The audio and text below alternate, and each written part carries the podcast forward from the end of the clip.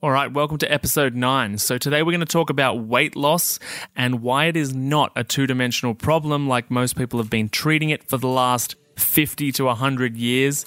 And what are those other dimensions that should be considered? Right here on the show today. That's what we're talking about. Let's do it. Welcome to the How to Not Get Sick and Die podcast. You've tuned in because you want to start taking your health seriously, so you don't, well, get sick and die. Here we talk all things health, nutrition, and human optimization. Let's jump into it with your host and resident scientist, Matty Lansdown. What's up, my healthy friends? Thanks so much for being here today. And weight loss is a huge problem for most people, right? The obesity rates around the world are just catastrophic right? And they're increasing. They're increasing depending where you are. So there's many people probably listening to this podcast that are in either have been in a situation or are in a situation or will be or knows somebody that is. So it's really important to talk about this. And I think everybody should understand this, no matter where you're at on your health journey or whether weight, if weight loss is pertinent to you right now. Everybody should understand this. So if you think uh, anybody you know will benefit from this episode, once you've had a listen, please share it with them because everybody needs to know this information that I'm going to share today so that they can successfully lose weight and get healthy.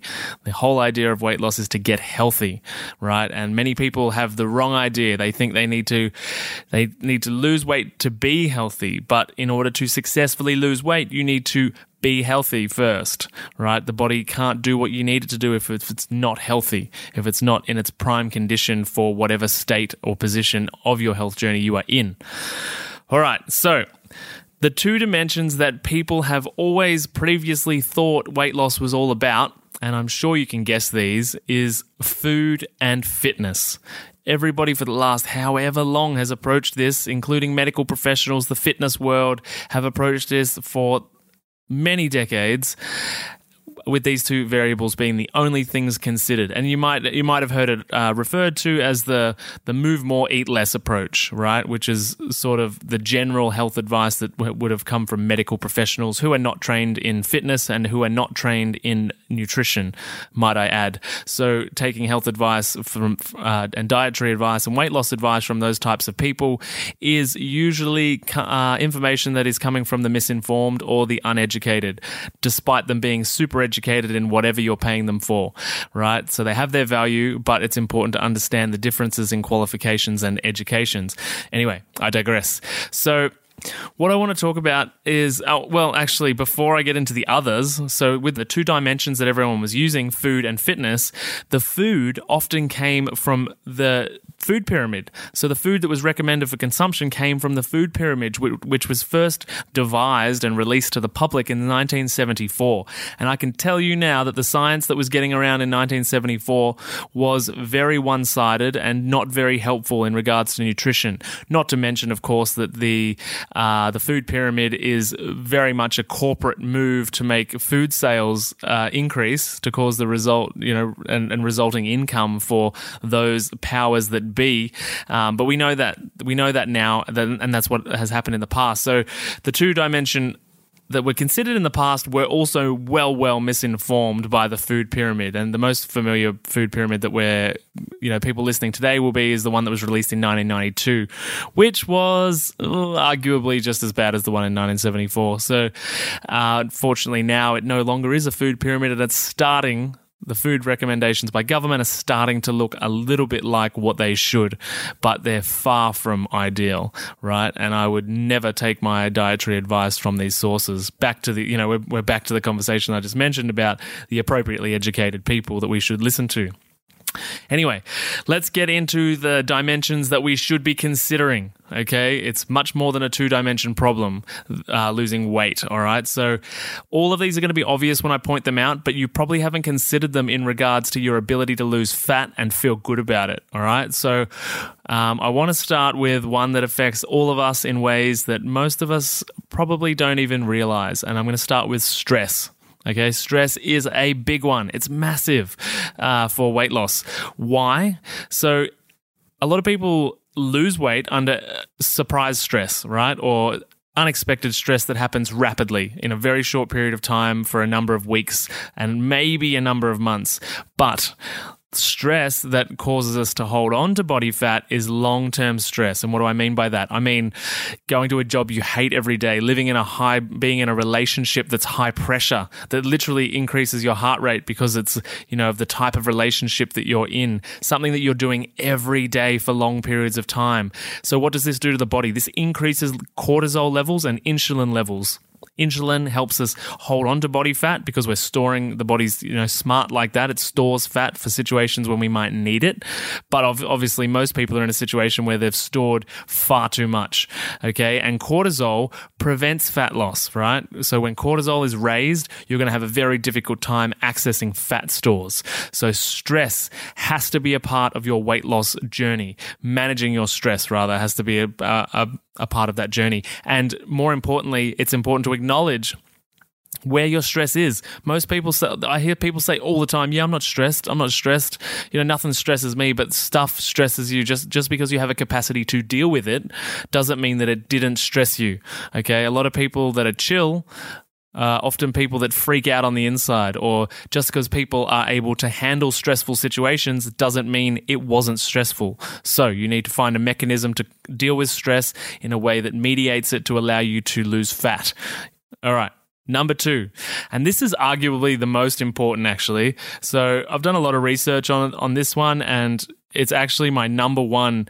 If I would advise anybody or recommend anyone on a fat loss journey to do to make any changes, this is the change you make, and it is sleep.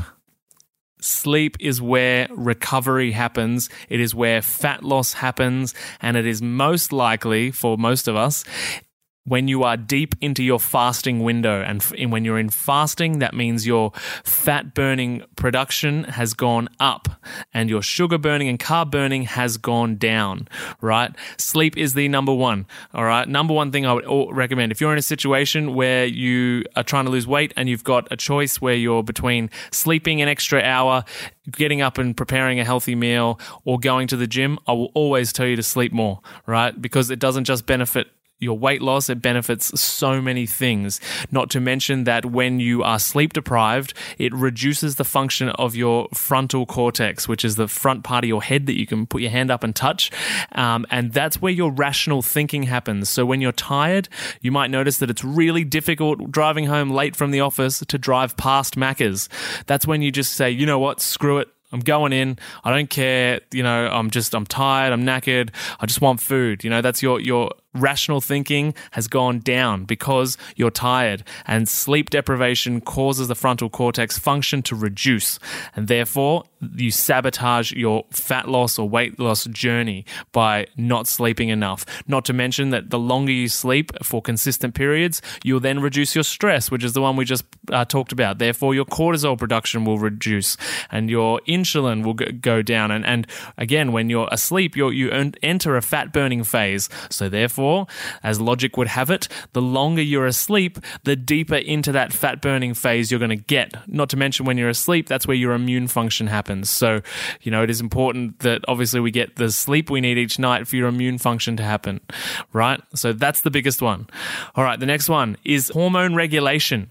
So, your body, every problem you have and feel and experience is dictated by hormones. This is so important, and sleep helps of course, helps hormone regulation, as I just mentioned. It helps sleep, helps deal with stress, and it helps deal with everything, really. So, hormones are important. And if you're not presenting yourself with a diet that successfully deals with leptin, insulin, estrogen, um, androgens, uh, human growth stimulating hormone, testosterone, you know, you need to understand how the food that goes into your body manipulates these hormones because these hormones, these hormones together and independently regulate regulate our access to our body's fat storage and not just that but the way that our body distributes that fat. And again back to sleep if we're speaking of fat distribution if we're really tired our body begins to store and distribute fat incorrectly and puts it in really hard to get places which is not good obviously when you're trying to lose fat Again, another that's another vote for the sleep, the sleep advice. So, but all these hormones together that I just mentioned, they influence appetite, metabolism, and body fat distribution. So, in order to ha- you need to have a diet that you understand and a, a, a regime or a schedule that makes sure that these these hormones are staying and behaving the way that they should, right? In in regards to your fat loss journey, because if you let it, these hormones will control you and defeat you, right? If you're not feeding them correctly, and what I mean by that, I mean feeding them emotionally, I mean feeding them physically, and I mean you know appropriately knowing how they've not served you previously, so you can respond to that. So hormones is a huge dimension that needs to be considered in your health journey, in your fat and weight loss journey.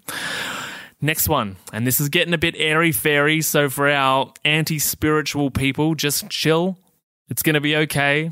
This one is so important. And if you're turning your nose up at this, then this is really important for you too. More important for you. Um, emotions, beliefs, and mindset. Now, I kind of hate the word mindset just because it's been so catchphrasy over the last few years and everything I've been involved with, but it actually means something. It's and you know, it's the way that you perceive yourself and what you're doing. And for those people that just, and especially those men, those gruff men out there that don't think emotions bother them too much, I'm talking to you because emotions aren't just some esoteric thing that you experience and get over. You've got to start looking at your emotions as physical chemicals. They're in your veins. Your brain releases them and different organs around the body release hormones or release your emotions and they're physical chemicals, okay? It's like when you get goosebumps. That is because physical chemicals have been released into your bloodstream. When you're happy, when you're sad, what happens? You feel, you know, your, your face might feel, your, your muscles feel weak, your face feels like it's been brought down, you feel all of these negative feelings. You might feel sick. That's another common one that people feel when they're down and depressed. You might just have all of these feelings. They're, they're physically in your body. It's not just something that you're that is esoteric and external that you've, you've chosen to just feel. It's it's an actual chemical, and that is exactly why it's important for fat loss and weight loss because those chemicals in your body have a negative or a positive impact on what's going on. Right? It's just like going the correct way down the highway or the wrong way. One of those ways ends up really bad. It might be an extreme example, but what I mean is that that in order for your your health goals to go the right way, you need your emotions to be in check with that as well. And that's not saying that feeling sad isn't important and having some contrast and having some down days. That's human. But the point is, we need to come back from that and get our emotions in check most of the time. Okay, most of the time. Life is a myriad of emotions, but if most of the time we can be on the right side of the highway, then we're going to achieve the goal quicker and more effectively, and it'll be sustainable. All right, the next one is food, of course. So we need good food, we need good nutrition, we need to, you know, bust all of those old myths that we might be tied to, like, you know, fat is bad. There was a guy way, you know, decades earlier that ruined fat for everybody for like 40 years and caused all sorts of health problems with that terrible advice. So make sure that you're getting your health information by a prof- from a professional and that it's tailored to you. And don't be upset if, you know, the first few cracks at it don't work because everybody's metabolism and genetics genetics are different. You know, I, I just spoke to a friend this morning, and, and what works for her is actually high carb, low fat. She's actually performs much better in that situation, and plenty of people do. And especially if you're heavy on cardio, uh, carbs are more likely to be your friend because of the way that the body burns them. But generally speaking, most people will do better with losing weight on a high fat, low carb diet, and and that for most people is one that I would would push towards. But remember, the first few cracks at it don't mean that you, your body's just screwed or your metabolism's just not meant to, you know, just my metabolism's not built for fat loss. You're a human. Unfortunately, it is. I'm sorry. Your, your body is built to look after itself and put itself in prime condition. Your body is not built and your genetics are not built to sabotage you. So, play around with the diet, find the one that works for you, and get the information sources about food from educated professionals. Next one, fitness. All right, we've all heard the ratios. You know, some most people say it's seventy percent diet, thirty percent. Uh, 30% fitness or you know 80% this or 20% that you know the ratio wh- wherever you get your research it's going to be different for you as an individual anyway. But the point is always the vast majority is going to be nutrition based the vast majority whether it be 51% or whether it be 91% the vast majority of your results are going to come from the kitchen. There's a saying you've probably heard it before um, i use it with a lot of my um, sort of clients that are on the the top end of trying to get super fit and that's abs are found in the kitchen Okay, you cook your abs, right? You don't uh, necessarily get them in the gym. Of course, the gym will help, but like I said, the upper percentage of your results is going to be in the kitchen. And the final one, which will not surprise you whatsoever, fasting. You need to understand the function of fasting in your day. Why? Because you do it every day. And once you understand how it works and the benefits of it on hormones, the benefits of it on stress and your sleep and your food choices and your fitness, then then you can optimize the results with fasting by using an intermittent fasting method or an alternate day fasting method or maybe you know once a month once a week you do a 24 hour fast whatever it might be. But once you understand the benefits of fasting which is something like i said we all do every single day then you can harness the power of that in order to amplify the results of everything else. And again it's the same. It's the same as the other stuff. Make sure you're getting your uh, information and advice from appropriately qualified people okay so that you're making the correct decisions and remember, they, all of this stuff is new. So it's going to feel weird or it might feel a bit shit when you try it, right? Because you're putting your body into a new situation. Okay. So just because you try something, just because you get on a bicycle, right? Just because you get on a new bike and fall off day one, is that the bike's fault? Absolutely not. It's the operator. So it might take a few goes to get things right with all of these. So including the fasting, including the food choices and food, including, you know, sleep and make sure that you're sleeping enough because people with their sleep, you know, I hear people brag about, oh, I can only sleep five hours a night and, you know, I can function fine. I'm great. You know, you're just literally slowly, slowly killing yourself a bit faster than the rest of us. So the important thing with sleep is that if it does, if you can't get eight hours night one, of course you can't. You've been sleeping five hours for 23 years, right? You've got to practice these new practices. Okay. You've got to put them in place by sustainably doing it over time. So guess what? Week one, we're going to try six hours, or we're going to try five and a half, right? And then the next week we're going to try six, then six and a half, and so on. So this is the approach you should you should take to repairing your sleep schedule. So these are the dimensions that I think are extremely important for weight loss or fat loss. And these are all the things that should be considered by you and the professionals that you move forward into this phase of your life with, because getting these things right will get you results quicker and it will make them sustainable, assuming that you're following a method that is about sustainability. Unless you're an elite athlete, then you should definitely be, that's, you know, uh, sorry, unless you're an elite athlete that's going through a particular phase or you want to, you know, you're going through a muscle building phase or you're going through a weight weight loss phase for this result, then most people listening to this are going to want sustainable results. So make sure that with make sure you you know what you're doing so that your results are sustainable. All right. So that they're they're all the dimensions that you need to consider. Just I want to overview them really quickly. Stress, sleep, hormones, emotions, beliefs and mindset, food, fitness and fasting. So you need to consider all of these to get the results that you want. All right. That's it for today's show. I really appreciate you guys jumping on. And of course, you can find me on Instagram. Hit me up at Matty Lansdown. And I'm on LinkedIn and Facebook as well. Same thing, Matty Lansdown. But for those that are Instagrammers, please take a screenshot of this episode and post it as your Instagram story and give me a tag and I will share it also. This is the best way to help grow the podcast organically. So I'd love to see your Instagram post and give me a tag and tell me what you thought of the show. So Thanks so much. I appreciate you being here. Now go and implement these into your fat loss schedule. Thanks for listening to the How to Not Get Sick and Die podcast. If you love this episode and health information is your thing, then please consider subscribing to the show. And when you're done, head over to iTunes, Google Podcast, or whichever app you use, and we'd be grateful if you could leave us a five star rating and write a review sharing your opinion on the show, as it really helps the podcast grow. Thanks so much, and I'll see you on the next episode.